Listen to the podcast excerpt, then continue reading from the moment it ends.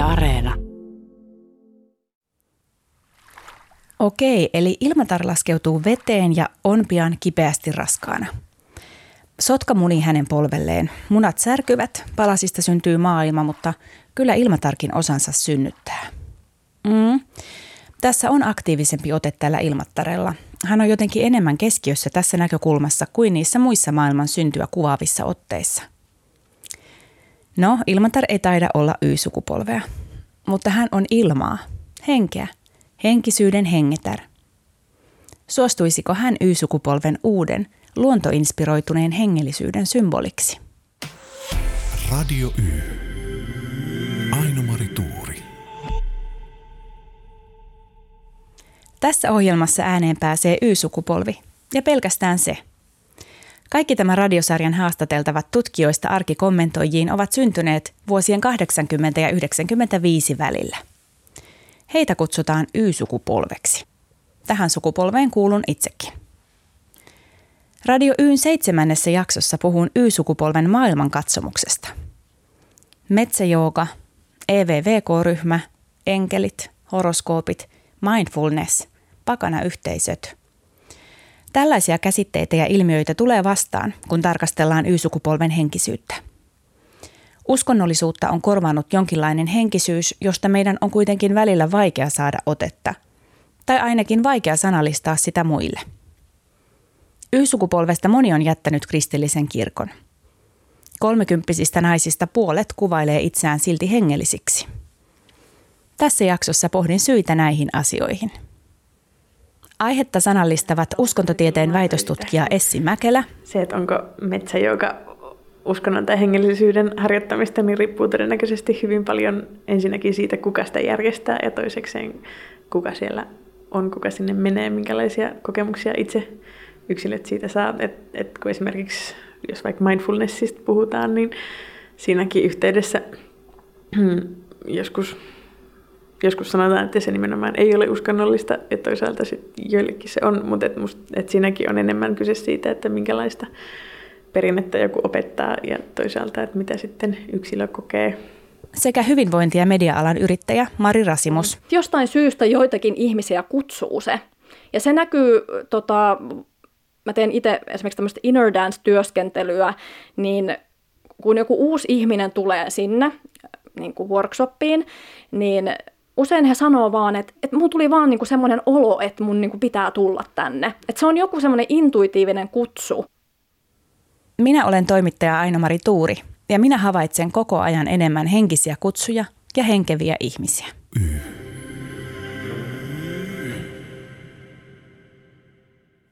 Ohjelman kuudennessa jaksossa puhuin Y-sukupolvea vaivaavasta maailman tuskasta ja sen jalostamisesta maailman parantamiseksi, teoiksi. Vuonna 1982 syntynyt ympäristöfilosofi Lauri Lahikainen korosti, että ilmastokriisi on hyvä tilaisuus tarkastella sitä, miten itse asiassa määrittelee hyvän elämän. Mikä on hyvää? Mikä on tavoittelemisen arvoista? Lopulta kriisit tarkoittavat etymologisestikin mahdollisuuksia tehdä muutos – Valita tienristeyksessä uusi polku. Ja polku tai tie, no ne taas voi tulkita muun muassa kristillisen symboliikan kautta. Y-sukupolvi on kuitenkin sukupolvi, jonka uskonnollisuus ja hengellisyys ovat valtavassa muutoksessa. Erityisesti pakana-uskontoihin perehtynyt uskontotieteen väitöstutkija Essi Mäkelä kertoo lisää. Y-sukupolvihan alkaa olla semmoista joukkoa, joka ehkä enemmissä määrin eroaa kirkosta ja siitä usein puhutaan, että, että tota, sen sijaan, että liityttäisiin mihinkään muuhun, niin ei sitten liitytäkään mihinkään uskonnolliseen yhdyskuntaan esimerkiksi. Että tavallaan puhutaan ehkä tietynlaisena välinpitämättömyytenä mahdollisesti, mutta toisaalta sitten sieltä kyllä niin kuin löytyy semmoistakin niin kuin erilaista etsintää, että kyse ei ole niinkään ehkä välttämättä siitä, että ihmiset ei liity mihinkään yhdyskuntiin, vaan että se niin kuin henkisyyden ja uskomisen käsitteet on sitten venytettävissä johonkin muihin elämän osiin ja sillä tavalla pirstaloi, pirstaloituneemmin, että, että, tota, että tavallaan e-, etitään ehkä semmoista niin kuin itselle sopivaa polkua ja omaa, omaa jotain heimoa tai ryhmää mahdollisesti siellä, mutta mutta kuitenkin keskitytään siihen, että mikä niin kuin omaan maailman tulkintaan parhaiten sopisi. On ehkä itsestään selvää puhua suomalaisen Y-sukupolven uskonnollisuudesta tai henkisyydestä kirkko edellä. Mutta kun oikein mietitään, ei se ole oikeastaan ollenkaan itsestään selvää. Monet löytää niin kuin nimenomaan näistä perinteisistä uskonnoista myös niitä omia ö, omaan kokemukseen sopivia mm, selityksiä. Ja sillä tavalla, mutta toisaalta mä en tiedä sitten, että onko kuinka monille esimerkiksi vaikka kirkon jäsenyys niin kuin niinkään paljon sitä henkistä etsimistä tai oman yhteyden löytämistä vaikka johonkin universumiin tai jumaluuteen, vaan enemmänkin se on niin kuin semmoinen perinne ja traditio ja yhteys mahdollisesti just niihin esivanhempiin ja perheeseen. Ja et, et, tavallaan se niin kuin, rituaalien käyttäminen osana sitä omaa elämää on kuitenkin aika on, on semmoinen yksi, yksi tapa löytää yhteys, tapa löytää semmoista jatkumoa siihen niin kuin muuten maailmaan, missä on sitten aika paljon kaikkea muuta. Mahdollisuudet on niin monet, että sitten tavallaan löytyy ehkä semmoinen jatkuvuus sitten sieltä sitä kautta. Y-sukupolven keskimmäisistä, eli 87 syntyneistä, evankelis-luterilaiseen kirkkoon kuului viime vuoden lopulla 53,9 prosenttia. En tiedä, onko se vain vai jopa, mutta kuitenkin hieman yli puolet. Heistä valtaosa on kastettu ja yli 90 prosenttia kävi aikanaan rippikoulun, joten suuri muutos on tapahtunut nuorena aikuisena – jossain herkän iän ja kolmekymppisyyden välimaastossa. Muutos on silloin ollut nimenomaan kirkosta eroaminen, eli jostakin luopuminen. Tämä näkyy meidän lapsissamme elämänkatsomustiedon opiskelun tasaisena kasvuna, vauvojen vähenevänä kastamisena sekä siinä, että kastettaville lapsille ei löydy kummeja. Tämä kaikki liittyy olennaisesti Y-ihmisiin. Kun vertaillaan kristilliseen Jumalaan uskomista, Yksi ikäryhmä kertoo erityisen selkeästi ja suurimmalla varmuudella, ettei usko Jumalan olemassaoloon lainkaan. 25-34-vuotiaat. Heistä näin sanoo liki 40 prosenttia. Vain viidennes heistä sanoo uskomansa kristilliseen Jumalaan. Tämä selviää kirkon tutkimuskeskuksen raportista viime vuodelta. Tätä porukkaa nuoremmat ja vanhemmat sanovat olevansa enemmän uskovia, joten kyse voi olla jonkinlaisesta ikätaitoksesta – matkasta kohti oman aikuisuuden päätöksiä. Siellä vilkkuu se omien valintojen ja individualistisen kulttuurin tuottama mahdollisuus päättää itse ja ottaa omanlaistaan. Mutta yhtä kaikki, suunta on pois kristillisestä uskonnollisuudesta kohti... Niin, mitä? Raportissa muotoillaan, että Y-sukupolven suhde uskontoon on voimakkaassa muutoksessa. No on – Uskontokuntiin kuulumattomien osuus oli suurinta kolmekymppisissä, joista 40 prosenttia ei kuulu mihinkään uskontokuntaan. Minua kiinnostaa, onko tilalle tullut jotakin. Onko olemassa jokin kolmekymppisiin koverrettu arvotyhjiö, joka on osalla jäänyt tyhjäksi kirkosta luopumisen myötä? Sinne tyhjiön mahtuisi paljon Netflixiä ja paljon kaikkea ihanaa. Vai täytämmekö me sen kolon jollain ihan muulla? Essi Mäkelä puhuu epävirallisesti EVVK-ryhmästä. Monet niistä, jotka tosiaan eroavat kirkosta eikä liity mihinkään, niin on mihinkään yhteisöön, niin sitten näitä tilastoja on saatettu tulkita sillä tavalla, että, että kyseessä on tämmöinen niin sanottu EVVK-ryhmä, eli ei niin kuin tavallaan kiinnostakaan tämmöinen ehkä henkinen etsintä. Toisaalta jos miettii sitten niin kuin vaikka Y-sukupolvea, eli meidän sukupolvea, että et, et jos on niin kuin just hirveät, työ, hirveät työkiireet, mahdollisesti perhettä ollaan luomassa. Ja tämmöistä, niin sitten semmoinen niin uskonnollinen etsiminen ei välttämättä kuulu siihen, että sekään nyt välttämättä pidä paikkaansa, että ei kiinnosta, koska varsinkin kun sitten tähän tulee niin kuin mukaan kaiken maailman, niin kuin, että jos lasketaan mukaan sitten mindfulnessit ja joogat ja tämmöiset niin kuin harjoitteet, mitkä ei välttämättä ole niinkään niin kuin uskontoperinteitä, mutta niihin sisältyy semmoista henkistä tai omaa hyvinvointia niin kuin tukevia ajatuksia, niin tota, tai ainakin niitä hakevia ajatuksia, niin sitten ää, se tavallaan on, on niin monipuolista, että missä vaiheessa se on niin kuin har, harrastus esimerkiksi, kun joogakin, joillekin se on pelkkää liikuntaa, toisille se nimenomaan kuuluu osana sitä niin kuin henkistä harjoitusta, että löytetään yhteys itseen ja maailmaan sitä kautta. Mutta tämä on ehkä, niin, ehkä jossain vaiheessa muistaakseni puhuttu myös etsijöiden niin kuin sukupolvesta mahdollisesti, että, että haetaan semmoista jotain yhteyttä, ehkä just siksi, että ne vanhat yhteydet on niin kuin viemässä. Tarkoittaako tämmöinen etsijöiden sukupolvi jonkinlaista merkityksen hakemista? Mä oon läpi tämän ohjelman törmännyt merkitykseen ja merkityksen löytämiseen ja etsimiseen ja hakemiseen. Mä en tiedä, onko se erityisen tyypillistä Y-sukupolvelle, mutta miltä sinusta vaikuttaa? Ehkä se niin kuin, tavallaan merkityksen hakeminen nykyään on osa sitä, että aikaisemmin on ollut ehkä selkeämpää just se, että mikä se on se niin kuin, yksilön tehtävä tässä yhteisössä, tässä yhteiskunnassa, että et oli sitten just perheen perustaminen tai töihin meneminen tai, tai tämmöistä, mutta tota, et sitten se merkitys siitä niin kuin oman itsen merkitys suhteessa yhteisöön mahdollisesti löydetään sitten jostain muualta, eli, eli esimerkiksi just vaikka jonkun tämmöisen identiteetin rakennuksen kautta, että olisi sitten meditointia tai, tai tota, ö, pakana uskontoja. Voiko olla niin, että Y-sukupolvi on vaan niin, niin kiinni työelämässään ja mahdollisessa perheessään ja harrastuksissaan ja itsensä rakentamisessa, että se uskonto ja sen määritteleminen itse asiassa ei saa enää aikaa meiltä? Uskonnosta ja henkisyydestä kuitenkin puhutaan nykyään aika paljon. Eli, eli se voi olla, että Y-sukupolvea alkaa nimenomaan kiinnostaa tällä hetkellä henkisyys ja tämmöiset asiat. Että aika iso osa ei ehkä jaksa miettiä niin kuin henkisyyttä senkin takia, että siitä puhutaan niin paljon. Radio Y.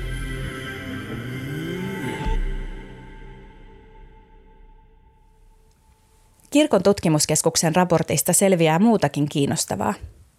Erityisesti naisten kohdalla on nähtävissä lisääntynyttä kiinnostusta hengellisiin ja henkisiin asioihin. Jotain on ilmassa.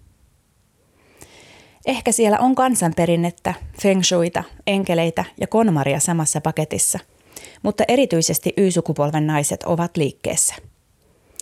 25-34-vuotiaista naisista puolet identifioituu uskonnosta etääntyneiksi, mutta hengellisiksi ihmisiksi – joita kiinnostavat pyhät ja yliluonnolliset asiat.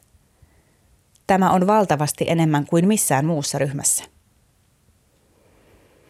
The New Yorker-lehti kirjoitti lokakuussa milleniaalien kasvavasta kiinnostuksesta astrologiaan.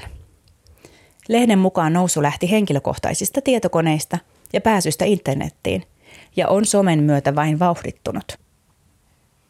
Artikkelissa kerrotaan, ettei perusmilleniaalilla ole mitään vaikeuksia uskoa sekä pinkovaan tieteeseen että horoskooppeihin. Tämä kaikki näkyy suuressa määrässä astrologia-aiheisia tuotteita ja palveluita, joita milleniaalit kuluttavat ja tarjoavat itse. Astrologia kuvailee kutkuttavasti yksilöä ja juuri tämän ainutlaatuisuutta.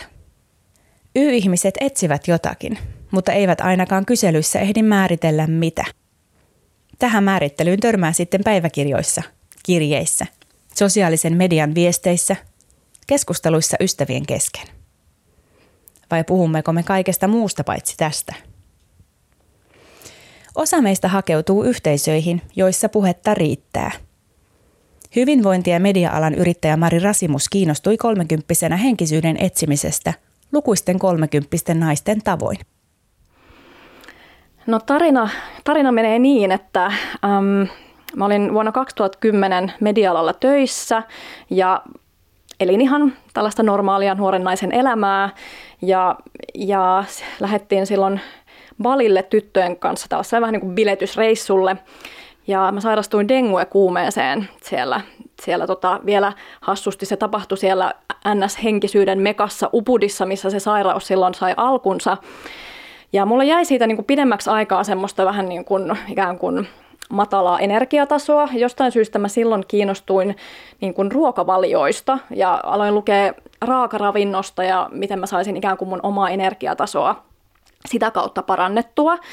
Ja sit, sitten kun mä tein aika ison ruokavalioremontin siinä, niin sitten jotenkin niin kuin mun keho alkoi puhdistua, tai näin mä tälleen jälkikäteen sen niin kuin koen, että, että kun mun keho alkoi puhdistua, niin jostain syystä mua alkoi kiinnostaa, niin kuin mä olin joogannut jonkun verran, mutta sit vielä enemmän niin kuin jooga ja meditaatio, ja jotenkin sille niin kuin hämärästi siinä vaiheessa niin kuin, tuli jo ikään kuin tämä henkisyys, tai musta tuntuu, että, että mua viedään jotenkin sinne suuntaan. Sitten mä menin yhdelle joogaretriitille 2013, ja siellä tapahtui joku sellainen juttu, mitä mä nyt ehkä kutsuisin jo jonkunnäköiseksi heräämisen kokemukseksi tai havahtumisen kokemukseksi, että et, et, mä sain niin kuin ekaa kertaa jonkunnäköisen yhteyden johonkin semmoiseen sisäiseen rauhaan tai sellaiseen niin kuin ehkä olotilaan tai tunnetilaan, mikä oli ollut kadoksissa tai ties olinko koskaan sitä kokenut. Ja, tota, ja samalla siinä tehtiin vähän myös sellaista itsetuntemustyöskentelyä, niin mä niin sain isoja oivalluksia itsestäni. Ja jotenkin sen reissun jälkeen asiat ei ollut, ollut enää niin kuin entisellään. Sulla on tapahtunut tämmöinen, voisi ajatella, että aika yleinenkin tai tänä päivänä yleinen noin 30 naisen tämmöinen hengellinen herääminen tai ehkä henkinen herääminen. Mitä Mari Rasimus luulet, että mistä se johtuu? Miksi 30 naisia kiinnostaa henkisyys? Mä luulen, että, että me ollaan vähän varsinkin täällä niin kuin länsimaisessa yhteiskunnassa niin tultu sellaiseen tietynlaisen ylirationaalisen elämäntyylin niin kuin päähän. Et, et kun meillä on periaatteessa kaikkea ja, ja me niin kuin tie, tiede, tiede tietää ja, ja pystyy selittämään ikään kuin uh, mukamas, miten tämä maailma toimii. Ja sitten eh, ihmisillä on kaikkea vaurautta ja sitten sit jossain vaiheessa tulee semmoinen hetki, että tuleekin semmoinen olo, että silti on niin kuin tyhjä olo, että joku, joku asia ikään kuin puuttuu. Ja, ja musta tuntuu, että monet lähtee etsimään jotain sellaista niin kuin merkityksellisyyden kokemusta siihen elämään. Ja, ja, ja se, että pelkästään että suoritetaan ja tehdään töitä ja tienataan rahaa ikään kuin ei, ei riitä enää. Ja se, miksi on just kolmekymppiset naiset, niin se on niin kuin hyvä, hyvä kysymys, että on selkeästi nyt naiset jotenkin ns. etunenässä. Tämä on vähän niin kuin semmoinen myöskin niin kuin terapia-sukupolvi, että, että jos nyt pelataan tämän niin meidän Suomen yhteiskuntaa, niin mä näen myös, että se on just ne kolmekymppiset naiset, jotka on alkanut nyt käsittelemään sellaisia jotain niin kuin sukupolven, sukupolvien takaa tulevia, ihan vaikka sieltä niin kuin soda, sota-aikojen traumoja, joka ikinä, jotka ikään kuin, niin kuin nyt, nyt äh, kun on ollut sitä vaurautta jo pari sukupolvea, niin nyt, nyt ikään kuin tällä sukupolvella jostain syystä on resursseja alkaa tehdä sitä työtä itsensä kanssa. Tai mä koen ainakin, että siinä, siihen niin kuin ikään mennessä on, on niin kuin sitä elettyä elämää jonkun verran. Ja, ja tämä on aika semmoista just kovaa suorittamista, ihmiset uupuu. Usein tämän, tämän, tämän tyyppiset niin kuin, äm, elämän kriisit myöskin ajaa ihmisiä etsimään sitä, että et, et, et, mistä tässä on niin kuin oikeasti kyse. Voiko se olla niin, että sitten täytyy olla jopa jo yli 30, että edes osaa kaivata sellaista, että siihen asti mennään vähän niin kuin automaattiohjauksella helposti? Kyllä, joo, toi automaattiohjaus on hy- hyvä sana. Että nimenomaan äh, se on se, mikä on parikymppisenä niin kuin vahvimmillaan. Ja toisaalta parikymppisenä niin kuin monet elää sellaista elämää, että, että niin kuin just kaivataan erilaisia kokemuksia tai elämyksiä ää, ja ikään kuin halutaan saada semmoinen elämyspankki täyteen elämässään ja se on ihan tosi luonnollista, Mut, mutta sitten niin kuin kolmekymppisenä, kun monet asiat on jo koettu, niin silloin usein niin kuin alkaa kaipaamaan sitä jotain syvempää. Tarkoittaako se syvempi taso usein myös yksinkertaisempaa tasoa? Jotenkin on ainakin havaitsemina niin tuttava piirissä semmoista karsimista, ja mä tarkoitan niin kuin henkistä karsimista ja etenkin fyysistä karsimista ja jotenkin semmoista kohtuullistamista. Ja siinä on varmasti osittain niin ympäristötekijöitä, ilmastotekijöitä, mutta sitten siinä on jotain muutakin. Mitä ajattelet? Joo, ehdottomasti. Ähm, ainakin itsellä on käynyt hyvin, hyvin vahvasti sellainen sellainen kehityskulku, että jos joskus parikymppisenä tykkäsi vaikka shoppailla ja aina piti hankkia uusimmat trendivaatteet, niin suoraan sanoen tällä hetkellä ei voisi niin vähempää kiinnostaa. Um, ja muutenkaan minkäännäköisen tavaran haaliminen ympärille. että itse on ainakin alkanut kiinnostamaan, kun asun yhteisöllisesti, että miten voisi mahdollisimman paljon niin kuin jakaa asioita. Ja siinä on se niin kuin luontava yhteys myöskin tähän niin kuin luonnon ja ympäristön suojeluun t- tulee. Ja, ja silloin kun se tulee sieltä niin kuin sisältä käsin, se oivallus, eikä se ole joku, että joku sanoo ulkoa päin, että nyt lopettakaa kuluttaminen, niin se on paljon paljon kestävämpää. Meillä on sukupolvena resursseja alkaa tehdä työtä itsemme kanssa, Mari Rasimus sanoo. Y-sukupolvella oli yhtenäinen peruskoulu ja koulutetut opettajat. Meillä oli lama, mutta myös kulutusjuhla, nousukausi ja valtava vaurastuminen. Kuten sarjan viidennessä ja kuudennessa jaksossa pohdin, kuluttaminen on monen kohdalla tullut tiensä päähän. Mutta onko materian ajan jälkeen materiattomuuden – henkisyyden aika. Aika pohtia omaa sisintään, mutta osana yhteisöä.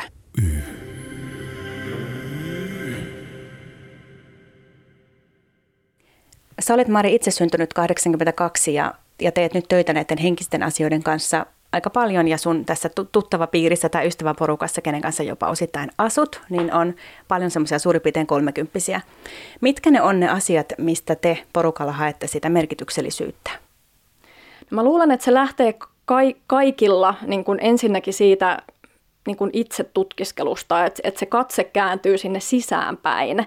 Ja sehän on se paikka, missä, mistä se ikään kuin se todellinen onnellisuus ja rauha loppuviimeksi löytyy.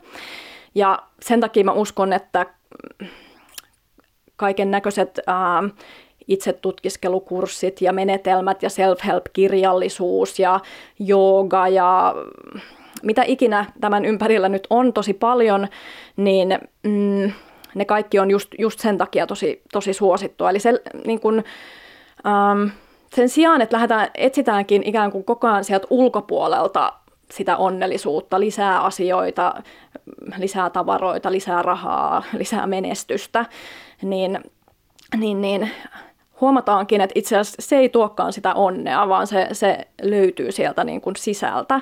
Että se on niin kuin se ensimmäinen asia. Ja sitten sitä kautta, kun se ikään kuin sisäinen maailma alkaa aueta, niin sitten sieltä alkaa aueta myös sellaisia asioita, että mitä mä niin kuin oikeasti esimerkiksi haluan tehdä elämässä.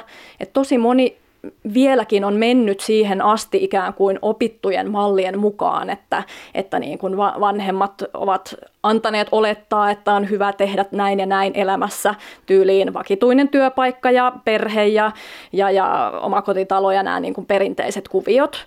Ja se ei välttämättä ole kaikkien juttu ja, ja joidenkin juttu on ja se on, saakin olla, mutta sitten si, niin kuin siinä vaiheessa, kun ihmiset lähtee tällaisen sisäisen etsimisen polulle, niin siinä usein tulee sitten sellaista niin kuin huomaakin, että hetkonen, että mä en eläkään ihan niin kuin mun näköistä elämää. Me ollaan tosi koulutettuja ja meitä on opastettu peruskoulusta asti aika lailla valitsemaan niitä omia asioita ja omia kiinnostuksen kohteita ja miettimään sitä, että mitä me ehkä juuri halutaan ja kuinka minä juuri olen ainutlaatuinen. Ja miten se on Mari mahdollista, että me emme sitten kuitenkaan tuntisi itseämme niin kuin oikeasti lopulta sisäisesti niin kauhean hyvin vieläkään? No kyllähän noista asioista on puhuttu, mutta se mikä ainakin meille on täysin puuttunut niin kuin peruskoulusta, ilmeisesti nykyisin sitä alkaa onneksi jo olemaan, niin on esimerkiksi tällaiset tunnetaidot, että et niin kuin, se on eri asia silleen ikään kuin in, in, ajatuksen tasolla älyllisesti ajatella, että mitäköhän mä nyt oikeasti haluaisin tehdä, mutta monelta puuttuu niin kuin oikeasti yhteys sinne kehoon. Ja, ja se niin kuin, loppujen lopuksi se keho ja siellä oleva intuitio ja se kutsutaan sydämen kuunteluksi, niin ne, ne on sellaisia taitoja, mitä meidän sukupolvelle ei, ei ole kyllä niin kuin ollenkaan opetettu. Ja ne monelle alkaa aukeamaan sit siinä kohdassa, vaikka kun alkaa vaikka jookata, koska siinä, siinä, siinä ikään kuin ää, parhaimmillaan se, niin kuin se yhteys sinne kehoon alkaa aueta. Ää, niin mä uskon, että mm, joo, että se on ollut semmoisella niin tietyllä tapaa tee pinnallisella tasolla, tai meitä on niin kuin tietyllä tapaa rohkaistu, mutta se, että sitten kun, sit kun oikeasti lähtee sinne itse, itsetuntemusmatkalle, niin sieltä alkaa aueta sellaisia asioita, ää, kun vaikka, että minkälaisia rajoitteita oikeasti vaikka meidän lapsuuden perheestä ja minkäla- me ollaan saatu, minkälaisia malleja elämästä, ja ja eihän tuollaisista asioista ole, ole niin ollenkaan puhuttu, että että ne on niin kuin, tietyllä tapaa ihmiset on elänyt vaan elämää eteenpäin. Mä annan nyt esimerkin tällaisesta, tällaisesta mallista vaikka multa itseltäni, että et, et, tota, mulla on esimerkiksi sellainen tendenssi ää, ollut hakea hyväksyntää sillä, että mä, mä niin kuin teen ja suoritan ja haen, haen menestystä. Mä luulen, että tämä on aika yleinen, yleinen juttu. Ää, ja silloin tällä kyseisellä johkaretriitillä, mistä puhuin aiemmin, niin, niin mä olin jotenkin niin kuin ajatellut, että, että ne on ikään kuin ne mun vanhemmat, jotka odottaa multa edelleenkin niitä asioita. Mä olin niin kuin oppinut sitä mallia kotoa. Niin mä yhtäkkiä mä tajusin, että ei hitsi, että se onkin minä itse, joka ikään kuin koko ajan ruoskii ja ajan, ajaa ikään kuin itseään eteenpäin. Eli, eli sieltä no, nousi semmoinen syvempi tiedostamisen taso sen rakenteen tai reaktiivisen mallin käyttäytymistavan takaa. Ja Tällaisia asioitahan ei todellakaan meille ole koulussa opetettu. Nämä on ehkä sellaisia asioita, mitkä ihmiset törmää sitten, kun menee vaikka terapiaan ää, tai alkaa niin kuin tällaista, tällaista itsetutkimustyöskentelyä tekemään. Kuka minä olen, mikä minua ajaa, mitä minä itse oikeasti haluan? Tämän kaltaisia kysymyksiä. Mitä muita on ne kysymykset, mihin meidän pitäisi ehkä jossain vaiheessa miettiä vastauksia? No ehkä ihan sellainen, että on se mun kutsumus tässä elämässä. Et, et, mistä minä niin kuin innostunut. Usein se löytyy sen innostumisen ja inspiraation kautta. Ollaan hirveästi totuttu myöskin, että elämän pitäisi olla hirveätä kärsimystä, mutta siis todellisuudessa se, mitä meidän kunkin kuuluisi tehdä täällä, täällä elämässä, niin, niin se on se, mikä meitä inspiroi, mikä meitä innostaa, mikä saa meidän niin kuin valon syttymään aamulla. Um, ja se on, se on usein saattaa olla niin kuin jopa pelottavaa ihmisille. Et se on usein helpompi olla semmoisessa pienessä, valmiissa muotissa, vähän niin kuin tutussa ja turvallisessa, kun oikeasti nousta niin kutsuttuun omaa voimaan. Mutta sitten tosi moni ihminen myös, tai tuntuu, että meidän ikäinen, joka sitten lähtee itse tutkiskelun polulle, niin löytää sieltä sitten jonkun sellaisen kutsumuksen, joka liittyy jollakin tapaa maailman auttamiseen, jos nyt näin voin sanoa. Ja sen takia mun mielestä tämmöinen itse tutkiskelutyö ja tämä henkinen polku on niin, niin tärkeää.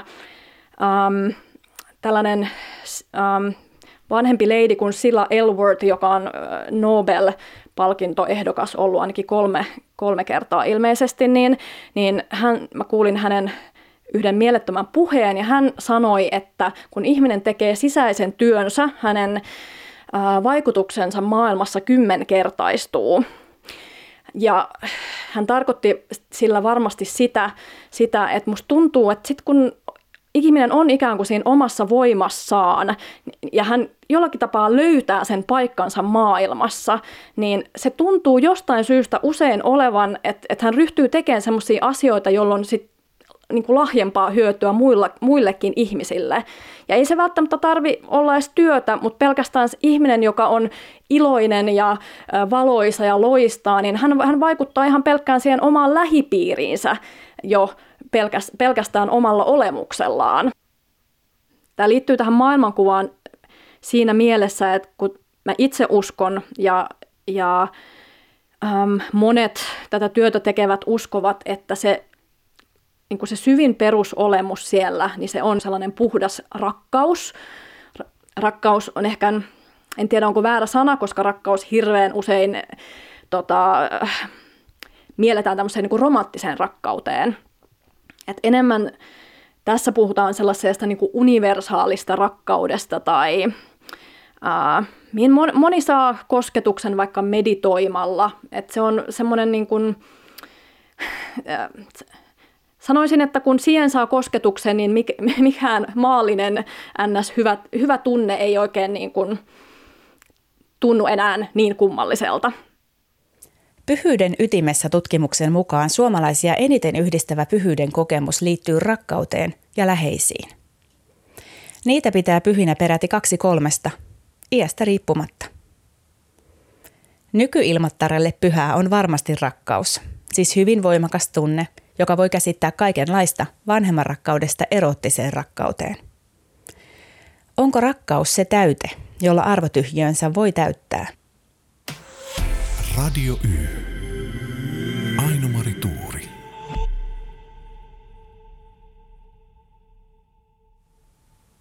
Uskontoa on Suomessa perinteisesti pidetty yksityisasiana, ja kaikenlaiset symbolit ovat aina olleet melko maltillisia. Y-sukupolvea kiinnostava henkisyys on helposti visuaalista ja esteettistä ei-perinteisin tavoin. Palataan siihen tyhjiöön, jota kirkosta luopunut Y-ihminen omalla kohdallaan joko haluaa täyttää tai ei halua täyttää. Pitääkö sen täytteen näkyä muille? Rumpuja, kristalleja, jonkinlaisia kiviä, kaikkia erilaisia välineitä. Kerro Essi Mäkelä, mikä on luutakaappi?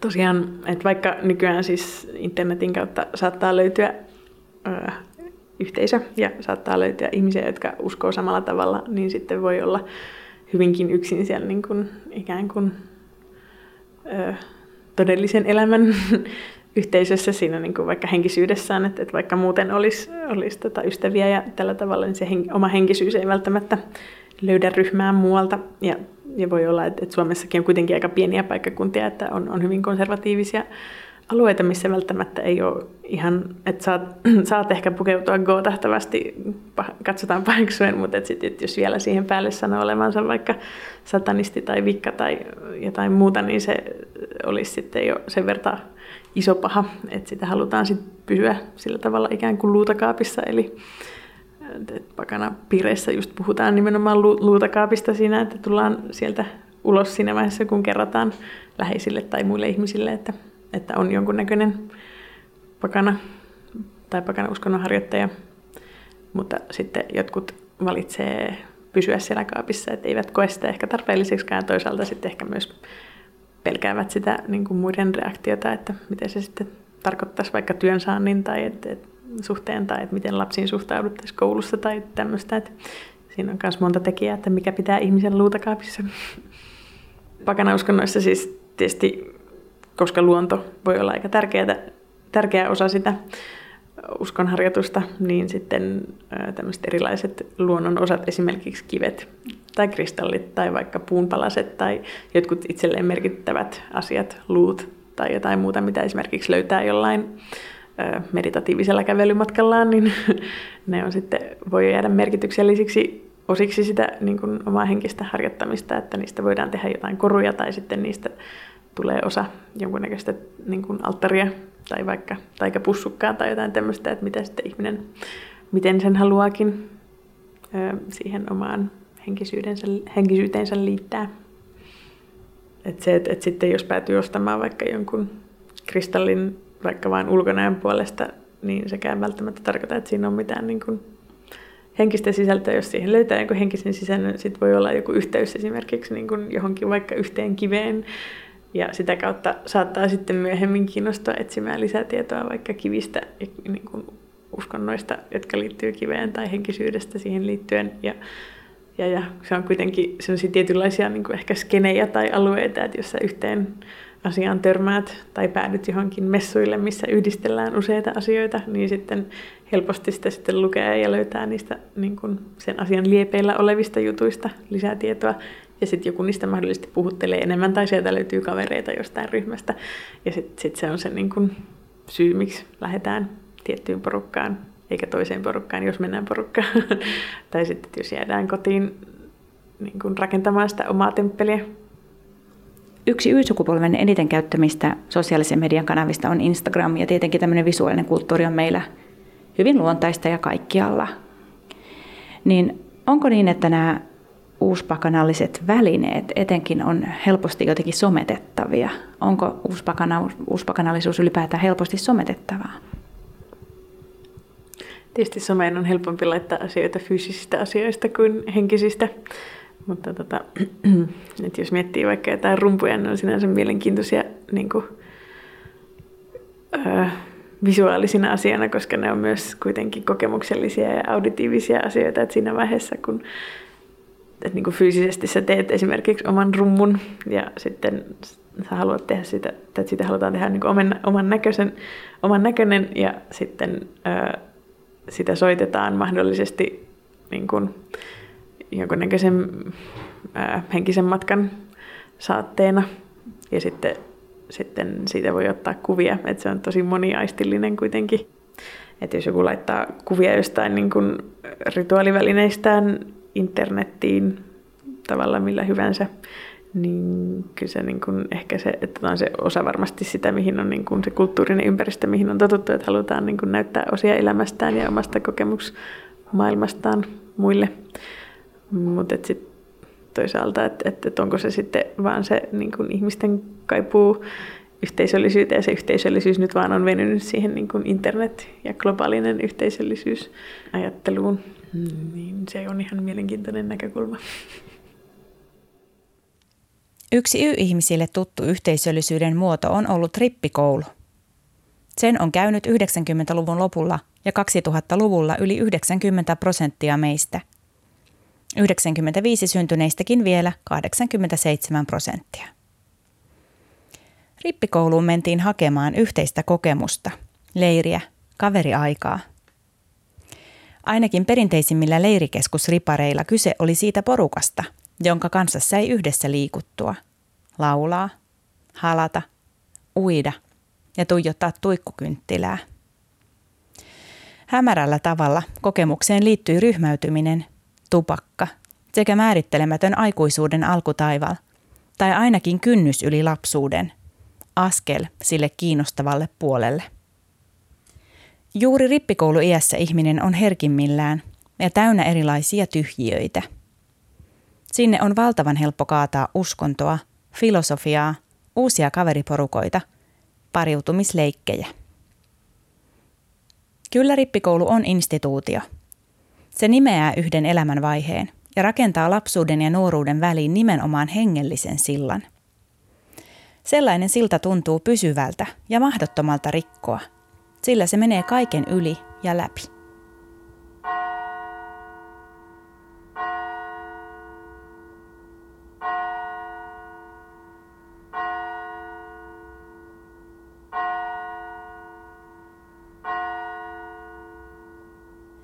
Elokuun viimeisenä päivänä 1997 minua jännittää.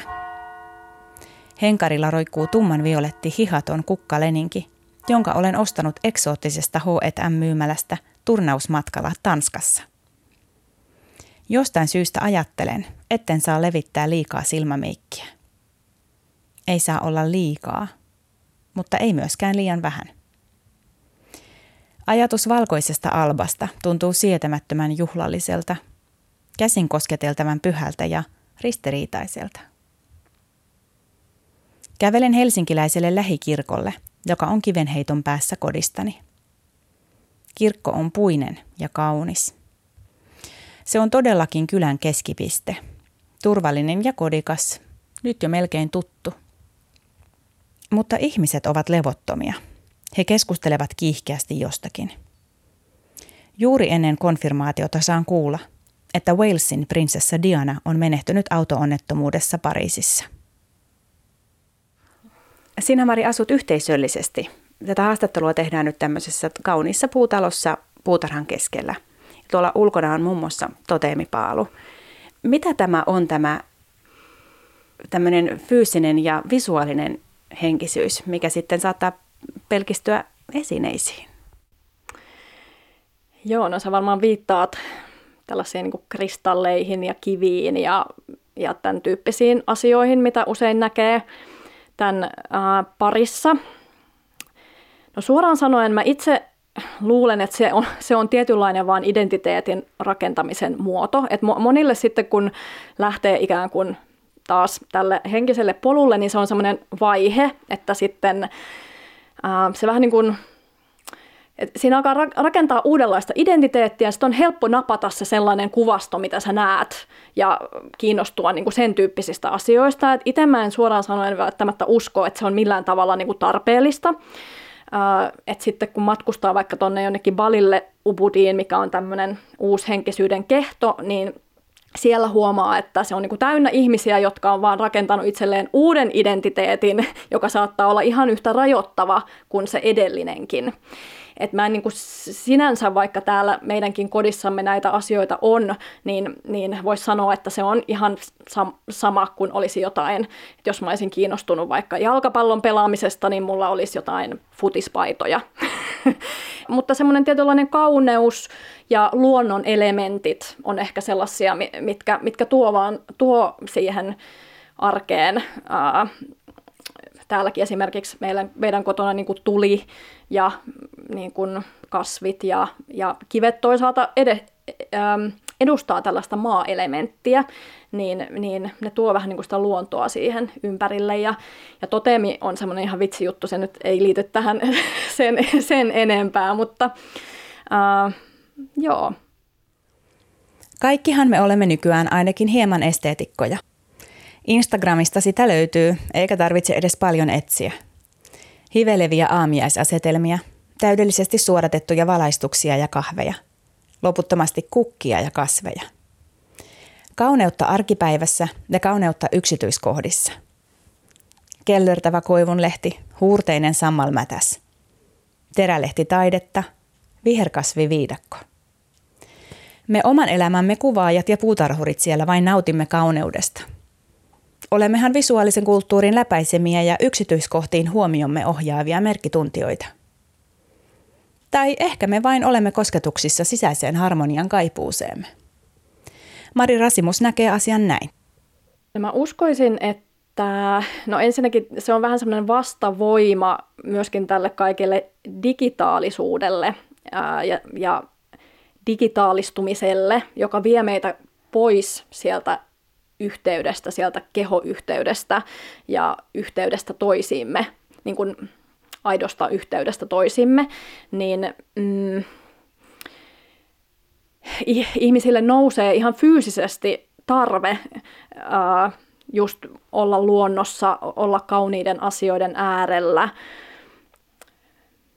Myöskin kaikki sellainen niin kuin, ikään kuin nykyelämän hektisyys ja multitaskaaminen ja mä näen, että näen, että kaikki semmoinen niin harmoniaa tuova on, on vaan niin kuin vastavoimaa sille. Ja aina kun joku, jotain asiaa on liikaa, niin ihmiset alkaa kokea vetoa siihen toiseen ikään kuin vastavoimaan.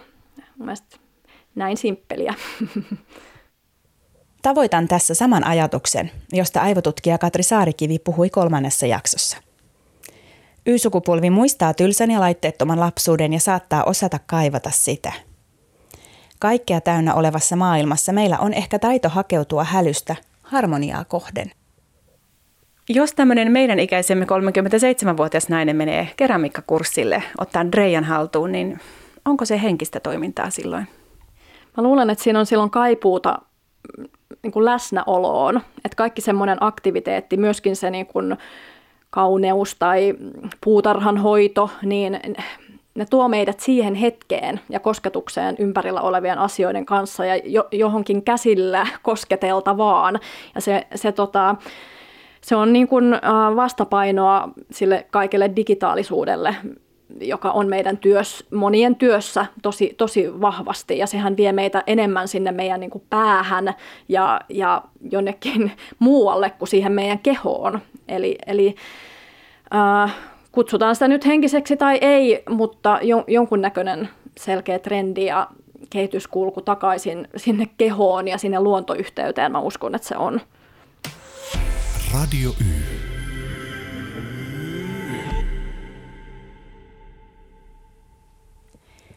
Kirkosta eroaminen voi merkitä tilan tekemistä ei millekään. Moni Y-sukupolven ihminen ei halua eikä ehdi määritellä uskoaan tai hengellisyyttään sen tarkemmin. Mutta kaipuuta yhteisöönkin on. Mari Rasimuksen työpajoissa henkisyyttä tavoitellaan yhdessä.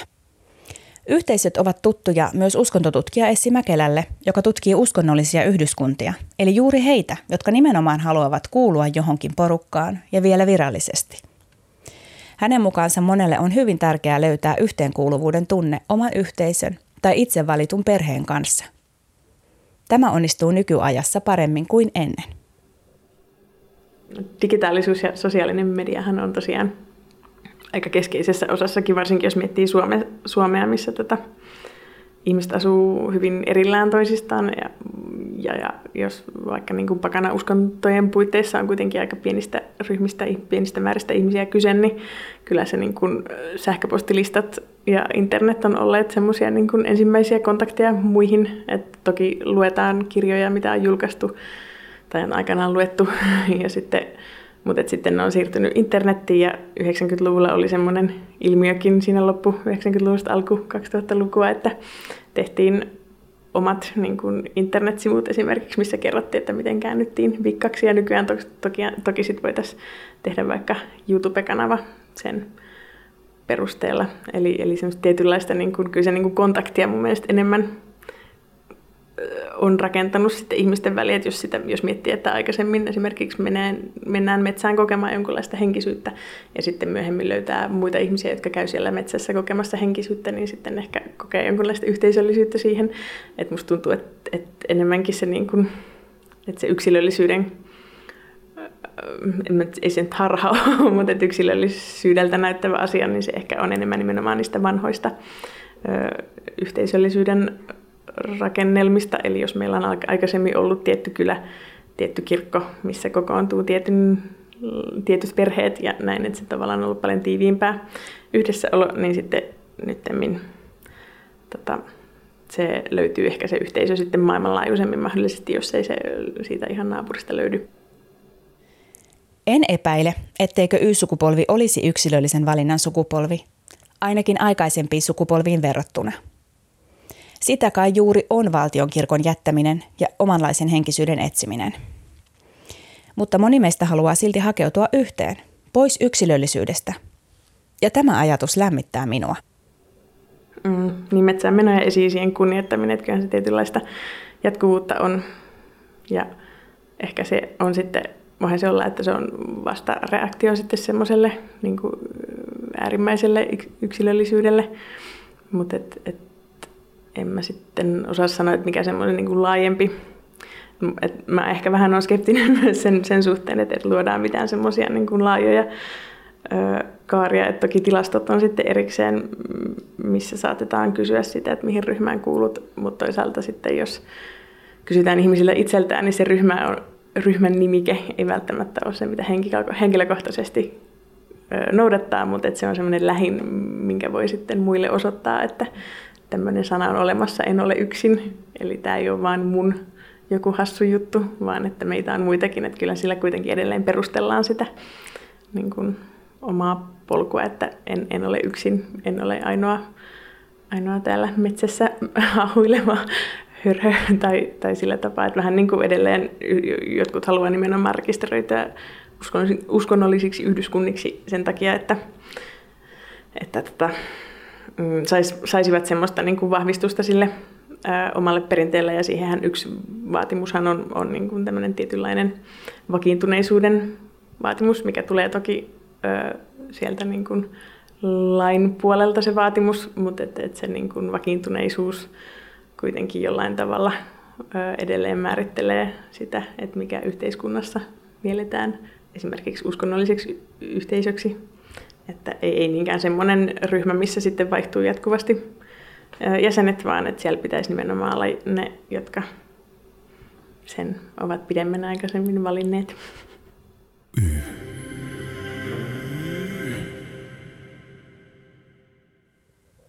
Maailmankatsomus määrittää voimakkaasti filosofi Lauri Lahikaisen mainitsemaa hyvää elämää.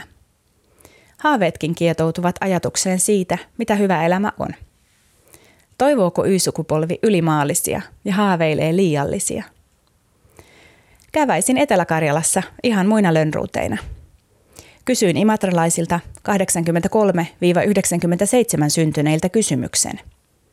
Mistä sinä haaveilet?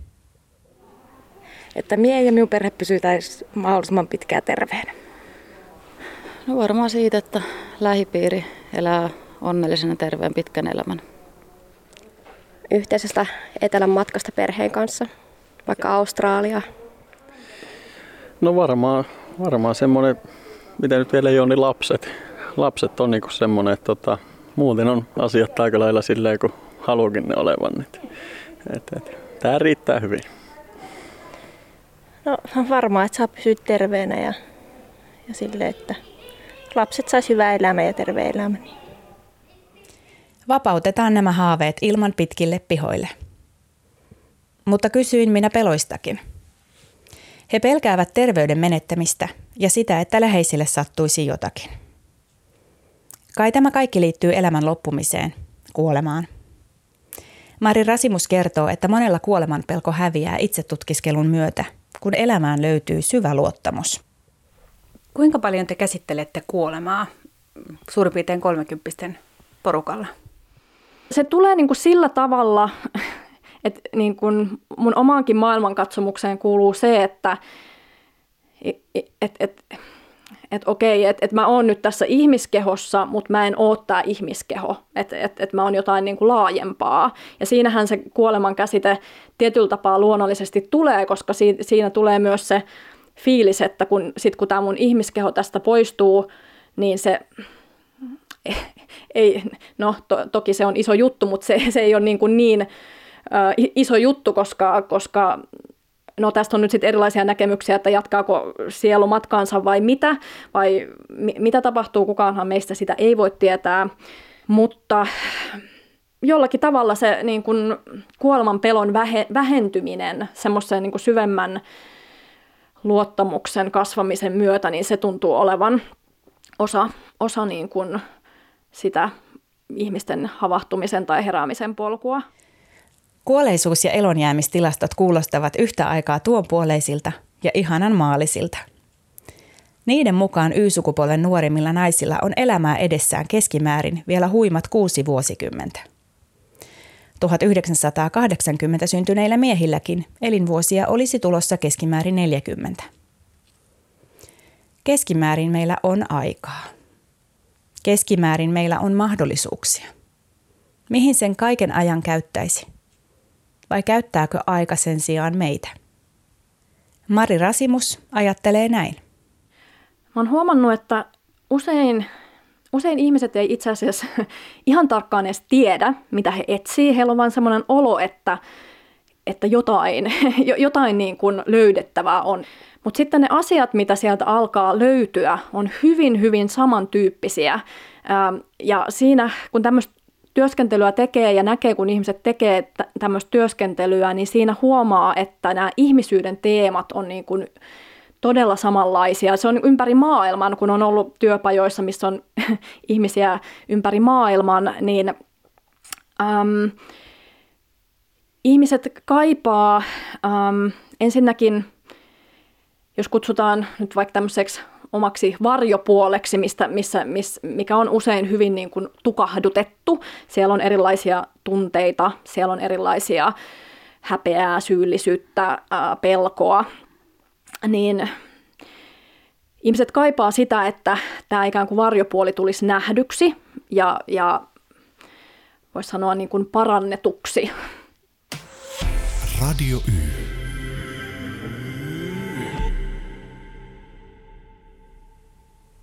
Neljännessä jaksossa puhuin erityisesti Y-sukupolven naisten tasa-arvon kasvamisesta ja verkostoitumisesta. Y-naiset ovat saaneet käsityksen jonkinlaisesta tasa-arvosta, mutta eivät löydä sitä kirkoista. He kaipaavat toisenlaista henkisyyttä. Voisiko kaipuu olla tasa-arvoisempaan henkisyyteen? Tutkija Essi Mäkelä mainitsee naisten energialla työskentelyn. Kyse ei ole niinkään niistä niin kuin sukupuolen polariteeteista, tai että kyse ei ehkä välttämättä ole niinkään siitä, että miehet vaihdetaan naisiin, vaan tästä niin kuin, tavallaan hierarkkinen, patriarkaattinen tapa ajatella ö, rikotaan ja lähdetään sitten niin kuin etsimään uusia väyliä ihmisten olla, eikä vaan niin kuin noudata tästä vanhaa, mm, vanhaa tapaa ajatella, että joku, jotkut sieltä pyramidin huipulta johtaa ja sitten tavan kansa seuraa, vaan että tavan kansa lähteekin ihan omille teilleen sieltä pyramidin juurelta.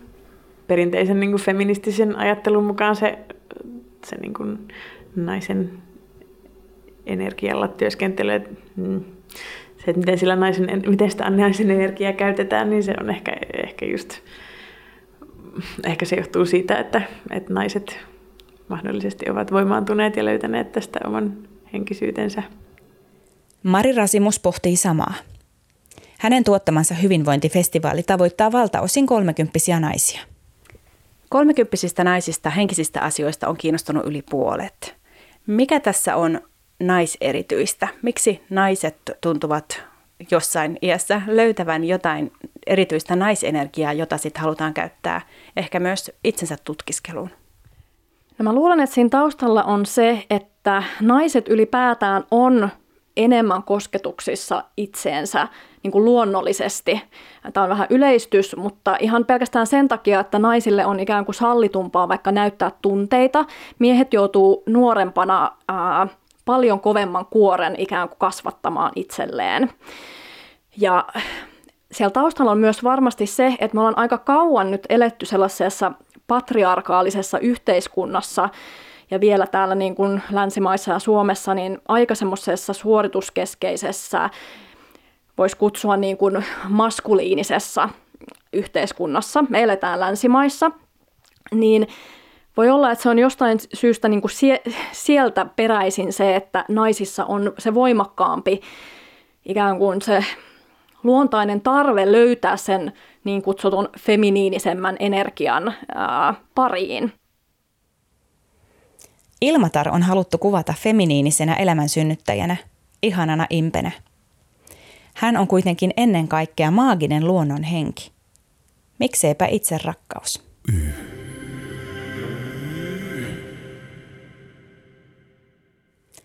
Tämä oli Radio Yyn seitsemäs jakso. Maailmankatsomus on asia, joka määrittää arvoja ja toimintaa. Tai sitten se vain olla möllöttää eikä vaikuta mihinkään. Y-sukupolvi katsoo maailmaa sekä kristillisen kirkon jäseninä että iso osa sen jättäneinä. Moni kuvailee silti itseään henkiseksi etsijäksi, joka tunnistaa pyhyyttä. Monen pyhäksi kokemukseksi kuvailema asia on lapsen saaminen, vanhemmaksi tulo. Tämän kokee iso osa Y-sukupolvesta. Mutta tässäkin asiassa Y-sukupolvi on tekemässä toisin kuin aiemmat sukupolvet. Se saa lapsia paljon vähemmän kuin aiemmat. Syntyvyys ja vanhemmuus ovat Radio Yyn seuraavan jakson aiheena. Moi moi! Radio Y.